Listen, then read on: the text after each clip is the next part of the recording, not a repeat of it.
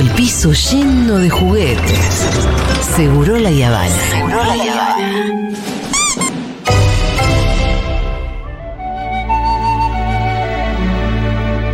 Bueno, muy bien, y a partir de las declaraciones de Macri, donde mandó a, a que mm, los jóvenes libertarios fueran a enfrentar a los orcos Sí. cuando fuera necesario, eh, se produjo acá un debate sobre el significado de los orcos Claro. eh, a partir de una suerte de reivindicación tuya o decir, bueno, Lo tiré sobre la mesa. Hay Sí. una cuestión ahí respecto de eh, la industria y los orcos que habría que atender. Ajá, y llegaron un montón de mensajes y dijimos quién mejor que el ñoño mañoño de todos para poder o profundizar el debate o saldarlo, qué sé No, y, yo, que lo que también sea. sabe, y que también sabe de justamente del contexto. De contexto Y de político. política, total. es Es el la mejor- persona que- Es el señor Werner Pertot. Hola, Werner, ¿qué haces? ¿Qué onda? ¿Cómo andan? Bien, ¿vos? Ahí andamos. Ay, andamos. En la lucha.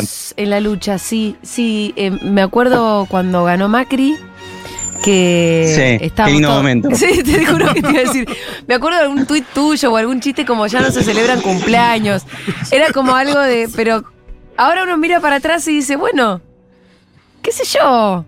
La, vicepresidenta Por- era Gabriela Michetti, no era un- una apologista de la dictadura.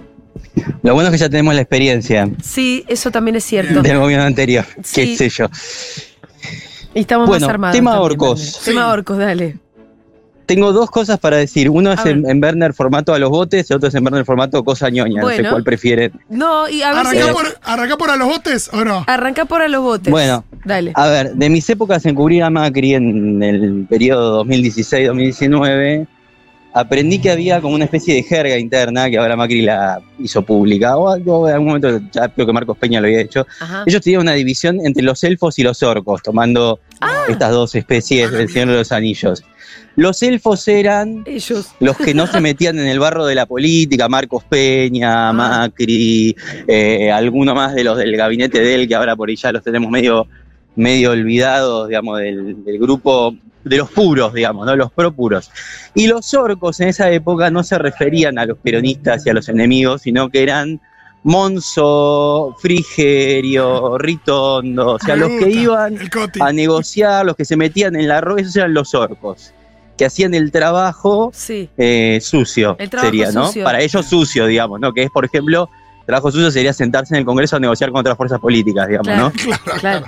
Claro. Eso les, resultaba, se- después tenían que lavar con, con alcohol en gel y esa onda, digamos, lo- los, los elfos, ¿no? ¿Y esos, esa jerga la tenían interna entre quiénes? ¿Entre todos o entre Macri? Marcos Peña, Marcos todo, Peña. todo el sector Marcos Peña, Macri, ese grupo más de- del círculo más cercano a Macri, digamos, ¿no? podrían- Esa era un- una terminología que después algunos periodistas de- que cubrían el gobierno la entraban a, publicar en sus notas, entonces medio que se, se, se conoció eso, no es que Ah, no es que lo sé yo solo, digamos, ¿no? y de haber leído Entonces, un poco es un más. poco el, de el haber- trasfondo de eso de Macri usando Ajá. el término orcos, este, Que no ahora es que lo un de resignificó. Total.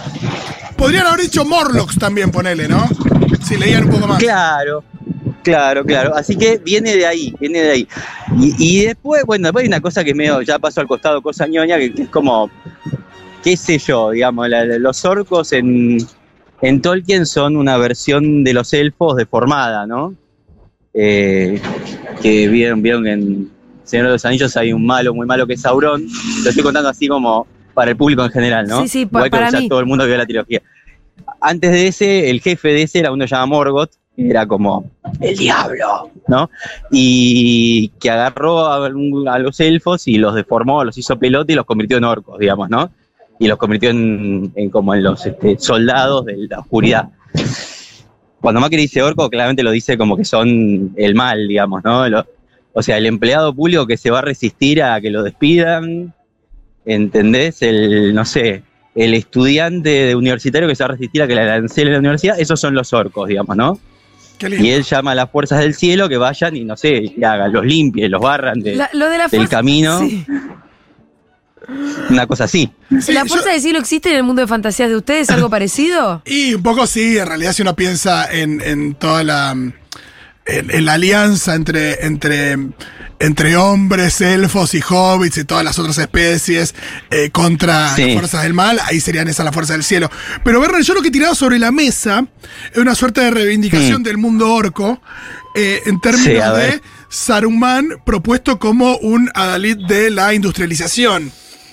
Claro, Porque- bueno, Saruman agarra y los convierte a los orcos en una cosa llamada los Uruk-hai, que son como una versión mejorada del orco, Más este, que la crea él con magia y zaraza de, Tolkien, eh, y crea la industria. Igual Tolkien tiene una visión absolutamente conservadora, sepámoslo, entonces él era todo, todo hacia la Edad Media, todo hacia la defensa de, ¿no? de los bosques y de la agricultura y de la- las economías tradicionales y la industrialización y todo eso lo veía como algo horrible y así aparece en la literatura de él, digamos. ¿no? Claro. Bueno, podría Eh, leerse como ambientalista también, al mango. Claro, bueno, una cierta lógica sí, pero siempre medio de la reivindicación de lo anterior, del, del- del régimen más tradicional medieval. Claro. Hay algunas lecturas, ya si se quiere, más académicas, que dicen que los orcos representan lo exuberante, lo erótico, todo lo que a Tolkien se le escapaba, digamos, Ah, ¿no? mirá. Tenía un Eh, temita lo que reprimía. Sí. Claro, de hecho, si vemos las distintas especies que aparecen en, en, en el mundo del Señor de los Anillos, hay una que falta, hay una, una- hay una, hay un- una etnia que falta, en- si uno piensa en el contexto sudafricano, ¿quién no, ¿quién no hay en el Señor de los Anillos? No hay negros. Ajá. No, Ah, hay, mira. no hay negros. O sea No. que uno podría leer a los orcos como una forma de representación horrible, ¿no? Por supuesto, de los negros. Así como los enanos en el Hobbit son los judíos, básicamente. Y él alguna vez lo dijo. Eh, complicado Tolkien, ¿eh? Pero bueno. Sí, hay una cosa muy Este, maniquea, muy, muy, muy conserva. También las, las figuras femeninas son siempre virginales y, y también así parecen más deidades que otra cosa. Peter Jackson tuvo que hacer un esfuerzo en las películas para que los personajes femeninos tuvieran algún tipo de agencialidad, Ah, o sea, para mirá. que hicieran algo. Que no fueran una Si no, tarada eran todos varones. Sí, despertando mucha polémica en el nerdismo. Tengo mi amigo Ronga. Y en el nerdismo más tóxico, Sí, pero tengo- bueno. mi amigo. Ronga todavía está eh, tratando de. Nada, de enaltecer el nombre de Glorfindel, que es un personaje que sacaron para darle, Que lo más, sacaron, para darle más fuerza. para a darle lugar a Eowyn, claro. Exacto. A Arwen, en realidad, en la secuencia. de- Arwen, Arwen, sí, sí, sí. Total. Qué nerd que son, por el amor de Dios. Julio ya está en el- Bueno, agarraron un elfo que era un chabón y lo sacaron para meter una mina. Claro, o sea, no entendí. Para que entendí, una mina entendí. agarrara una espada y peleara Un contra espacio, alguien. Claro, Claro, el, un personaje, espacio al menos. el personaje de Liv Tyler en, las peli en los libros estaba solamente en los anexos. Claro. Eh, Claro, aparece solo para ser linda, básicamente, no tiene ninguna otra función. Claro. Eh, eso es Tolkien, digamos. Tolkien es, bueno, es lo que es. Después cada uno hace con eso lo que quiere y se han hecho muchas cosas en torno a, a cómo se lo adaptó a Tolkien. Pero bueno, viene ahí. Y lo de la fuerza del cielo no viene de Tolkien, sino de un pasaje de la Biblia, todavía más, Ah, más heavy, digamos. La, Sí. la lógica de- es la- esta frase que cita Milei, la, la, la citó un poco antes de las elecciones, que era. Este, la victoria del ejército no depende de, la- de la- de las tropas, sino de la fuerza del cielo. Una cosa así como que si Dios nos acompaña, nosotros ganamos todas las batallas. Una cosa así. Bien de cantar de gesta medieval, que eso le encantaba a Tolkien, si queremos juntar todo lo que acabamos de hablar. Bueno, está bien, perfecto. Este, ¿Qué quieren que les diga? Werner, yendo al Werner más eh, periodista político, si te quedan dos minutos exactamente. Em, Sí, me quedan dos cuadras. Ah, bueno, las dos cuadras que te quedan. Vos me avisás cuando me tenés que cortar. Eh, ¿Cómo ves el- los próximos, los, pr- los primeros días? ¿O qué, qué lectura estás haciendo de estos primeros pasos de, de transición? ¿Qué te, pare- ¿Por dónde te parece que va a arrancar la cosa? Eh, a ver, yo ¿Qué te más gustaría que pase y qué verdad, te gustaría que no pase? No, que, sí. respuestas. Me imagino. O sea, quiero decir, ¿cómo se va a dar la relación Macri-Milei, por ejemplo? Ya que Claro. hablamos de Macri y la que dijo Macri. Eh, porque Macri eh, le garantizó la victoria, tanto con su apoyo como con la fiscalización. Le puso, ah, los números nunca se van a saber exactos, pero había algunas personas que hablaban de que puso de los 110.000 fiscales que necesitaba Milei para toda la elección a nivel país, le puso 70.000. O sea, la gran mayoría. Y además, bueno, lo apoyó públicamente, lo financió, etcétera, etcétera, etcétera. ¿Cómo se le paga a Macri?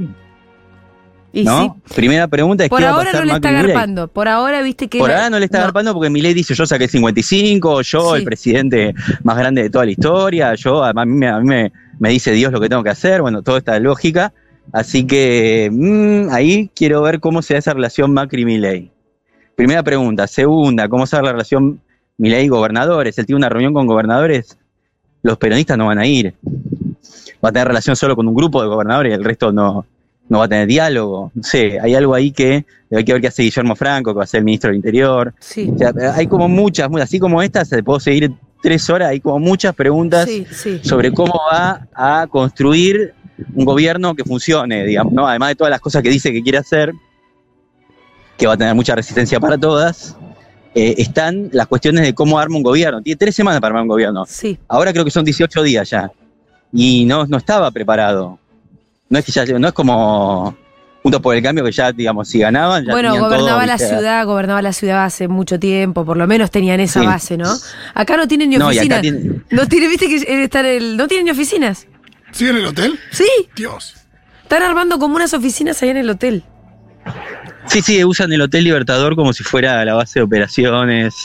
Eh, vive ahí, Milei, eso Sí. no lo termino de entender, pero bueno, eh, vive ahí. Eh, así que bueno, son preguntas más que nada. Hay que ver cómo se va estructurando, qué apoyos va a tener. O sea, nunca vimos una cosa así. O sea, en general, cuando alguien llegaba a la presidencia, llegaba con alguna base de apoyos. Sí. Entonces Macri llegó con los radicales, con su propio partido que había tenido una larga ya historia, no eran nuevos en la política ya, sino más bien tenían una- un largo recorrido ya cuando llegaron a la presidencia. De la Rúa mismo, para dar otro ejemplo, llegó con el radical, después se fue rompiendo con todo, pero llegó con el radicalismo detrás, con, con la alianza, con todo el sector del frepaso de, de Chacho Álvarez, o sea, todos tenían como una un marco de apoyo. ¿Cuál es el de mi ley? ¿No? Eso es lo que me pregunto, La ¿cómo se va a del cielo. estructurar eso? Y en el Congreso, por ejemplo, en el Congreso vos hacés las cuentas de cuántos diputados le puede sumar Macri y cuántos senadores, senadores, poco y nada. O sea, tiene siete Milei y Macri tiene seis senadores que son del PRO, de los cuales cuatro no quieren, no quieren formar interbloque con el Libertad Avanza. Sí. Entonces, ¿qué le va a sumar? ¿Dos senadores? ¿No? Es, es- es raro. Y diputados tampoco van a juntar una mayoría. Entonces, son todas Claro, preguntas que y además tengo. que la- no sé, Y además que las propuestas son bien disruptivas, quiero decir. Yo, por lo menos Claro. acá, esperamos que, que no acompañen, por ejemplo, en la privatización de IPF, por el amor de Dios. bueno, para lograr eso necesitan dos tercios. Necesitan quebrar el peronismo Claro. y que haya sectores del peronismo que, como pasó en la época de Menem, que cuando se privatizó IPF, se den vuelta y le voten la privatización. Sin eso, eh, no es posible. Bueno, eh, No digo que no sea posible, no. digo que no es posible sin eso. que los dirigentes se, se pongan las pilas a representar nuestros intereses y que no pase como en otras épocas. Sí. Werner, te mandamos un saludo enorme. Muchísimas gracias por esta conversación. Te escuchamos Saludos de orco. ¿eh? Nos vemos. Besitos. Werner Pertot como, salió como ñoño y salió como periodista político que es. Eh, Che viejo, dejen de desinformar acá. Mauricio Macri es el señor Burns desde el primer día hasta el último. también, también. Es verdad. Sí, pasa Leyendo Tolkien, que lo he leído todo, y escuchando el análisis de Werner, puedo decir perfectamente que Tolkien entra en la categoría de ecofascista. Un tipo conservador en lo social, pero en contra de la industrialización y a favor del medio ambiente, qué sé yo, qué sé cuánto, donde los negros son los malos y los rubios son los buenos. Ecofascista es buenísimo. Exactamente, dijo exactamente lo que Ecofascista es buenísimo. Le falta, en el ecofascista le falta agregar el elemento religioso. Aguante Werner y cosa ñoña. Está todos los ñoñes prendidos. Chiques, ¿a qué están jugando? No entiendo un pingo de lo que hablan. ¿A qué están jugando? Me encanta. Menos mal que le estamos metiendo onda a esto y hablando de orco, de, de hobbits y todo eso, porque si no, mamita querida. Eh, bueno, es algo que nos van a dar. Sí, sí, no van a. Memes, eh, risa, Sí, sí, botonera. botonera, va a pasar mucho. Eso, por Sí. suerte, algo de eso vamos a tener. Sí, Che, igual vamos a dijeron los- orcos, pero me parece que se refieren a las orcas. Ah, ya. ¿Cómo? ¿Por, por qué, ¿Por qué dice esto? No tardaron ni dos minutos en desempolvar esos pañuelos celestes. Parece que la batalla final que están buscando eh, va a subir en femicidios. ¿Cómo? Hola, Seguroles, ¿cómo andan? Este, bueno, recordemos también que los orcos en un momento eran elfos y fueron eh, castigados, maltratados, mutilados y torturados por Sauron y bueno, los convirtieron en eso. Habría que ver. Ah, bueno, loco. Está Sí. cambiando la bocha. No, es lo que dijo Werner también, ¿no?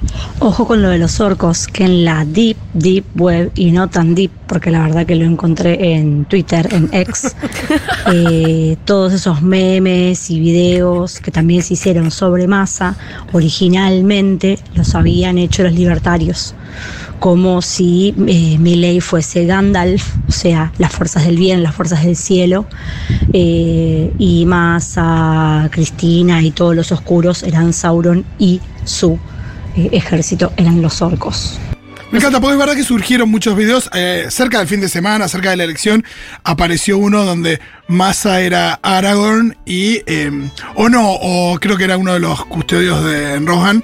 Y aparecía, en vez de Gandalf, aparecía Moria. las. Sí, lo vi, lo vi. En la batalla del abismo Sí, de Helm. Moria era Gandalf, totalmente. Grande Werner, vamos les ñoñes. Ay, mira cómo aparecen todos los ñoñes, muy identificados. ¿No se Sí. referirá a Orco, el de He-Man? Que era un ser hermoso. Es lo que tiró Julio. Sí, sí. Eh, Ay, gracias por este análisis. Bertot, sos el número uno. che, eh, lo que estuvo muy lindo fue el pase lo que pase anoche en Junta, ¿eh? Sí, estuve viendo. ¿Estuviste viendo? Sí, claro. Se ve lindo, sale bien. La verdad que estoy recontenta. Se llenó el bar, Rolo, o sea, la- obvio que la terraza estaba ya fuera de la ley, digámoslo. Em, Qué lindo. Porque había un montón de gente más de la que entraba. Pero estaba todo el bar hasta las pelotas, ¿eh? Todo, todo el bar hasta las pelotas. abajo también. Todo el bar hasta las pelotas, la, la vereda, se recontra llenó y es evidente que la gente hoy quiere juntarse y eso me parece que es lo que hay que empezar a transmitir. En algún momento vamos a preguntarles también, ¿no? ¿En dónde se van a empezar a juntar? Porque hoy, hoy más temprano también estuve en Blender y por ahí llegaban preguntas de la gente y había uno que decía, ¿para cuándo el Fututinder? Es una demanda que cada tanto vuelve a instalarse. La gente quiere y yo coger. lo que contesto es, pusimos un bar, loco. Claro, ese es el lugar. ¿Entendés? Está bien. Las personas que están en, en otras provincias, bueno, ok. Pero pusimos un bar acá. Tal vez en el bar puede haber to- esto, ¿cómo se llama? Speed dating.